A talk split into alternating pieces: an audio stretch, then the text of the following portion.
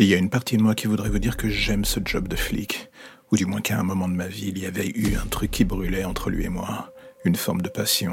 Puis un jour, je suis passé par la force des choses de la crime vers la section criminelle dépendant de tout ce qui était rattaché aux enfants.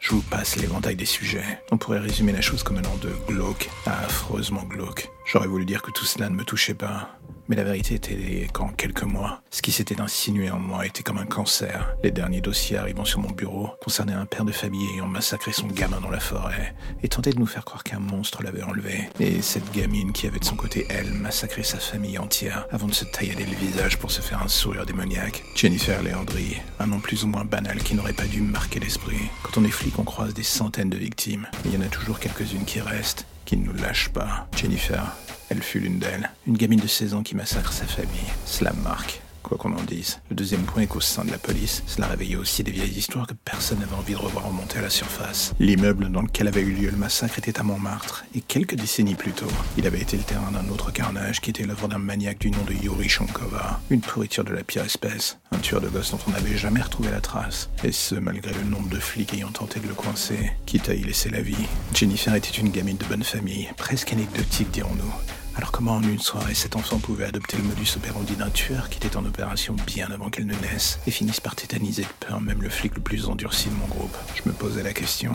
Et ce qui me faisait flipper, c'est que je n'avais pas la moindre réponse à afficher dans ce merdier. C'est bien ce qui me faisait chier, je dois l'avouer. Pire encore, la hiérarchie me soufflait dans le cou. Le père était un ami proche du préfet. Il fallait régler l'affaire sans trop de vagues. Plus facile à dire qu'à faire, surtout avec une affaire qui pue la mort, ou qui pue la merde d'ailleurs. À ce niveau, la différence était plus ou moins minime. Les témoignages des premiers flics sur les lieux avaient tous un point commun. La sauvagerie de la gamine les avait rendus fous. Le père avait été éventré, la mère décapitée, mais le pire était son petit frère, qu'elle avait littéralement traqué dans les étages de l'immeuble, donc il tentait de s'enfuir pour prévenir des gens. C'est à cause de ses hurlements alors qu'elle le poignardait que les voisins avaient fini par appeler la police. Un de ses voisins, justement, avait tenté de l'arrêter. Elle n'en avait fait qu'une bouchée, au sens propre comme figuré d'ailleurs, dévorant littéralement le visage. Impossible d'arrêter ce monstre au visage balafré. Un des flics avait fait usage de son arme. Une balle dans l'épaule et une dans le thorax. Même cela n'avait pas suffi, mais la force de l'impact avait fini par faire basculer la gamine dans la cage d'escalier, et ce par-dessus la rambarde, une chute de quatre étages. Et le pire dans tout ça, c'est qu'elle n'était même pas morte, juste dans le coma. Comprendre comment une gamine pouvait se transformer en monstre, ça relevait de l'impossible. Et c'est dans son ordinateur portable et son téléphone qu'on trouva un début de piste. La gamine faisait partie d'un groupe d'ados comme tant d'autres. Le genre qui avait vu le jour ces derniers mois et nous rendait fous entre les meurtres dans le métro et le fait qu'elle aussi s'intéressait au passé de son immeuble et par extension celui de Shankova. Mon signal d'alarme interne commençait à se mettre à retentir bien trop fort. Cela faisait beaucoup de cases qui sonnaient d'un coup. Et en regardant ses relevés téléphoniques, un détail me troubla. Elle avait été en contact avec l'hôpital où était interné le père qui avait tué son gamin. L'autre dossier dont je devais m'occuper.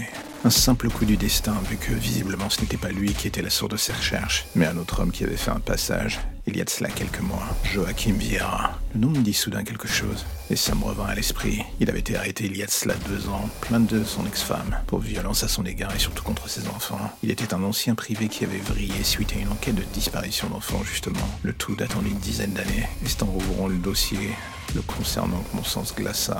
Vieira enquêtait sur Shankova.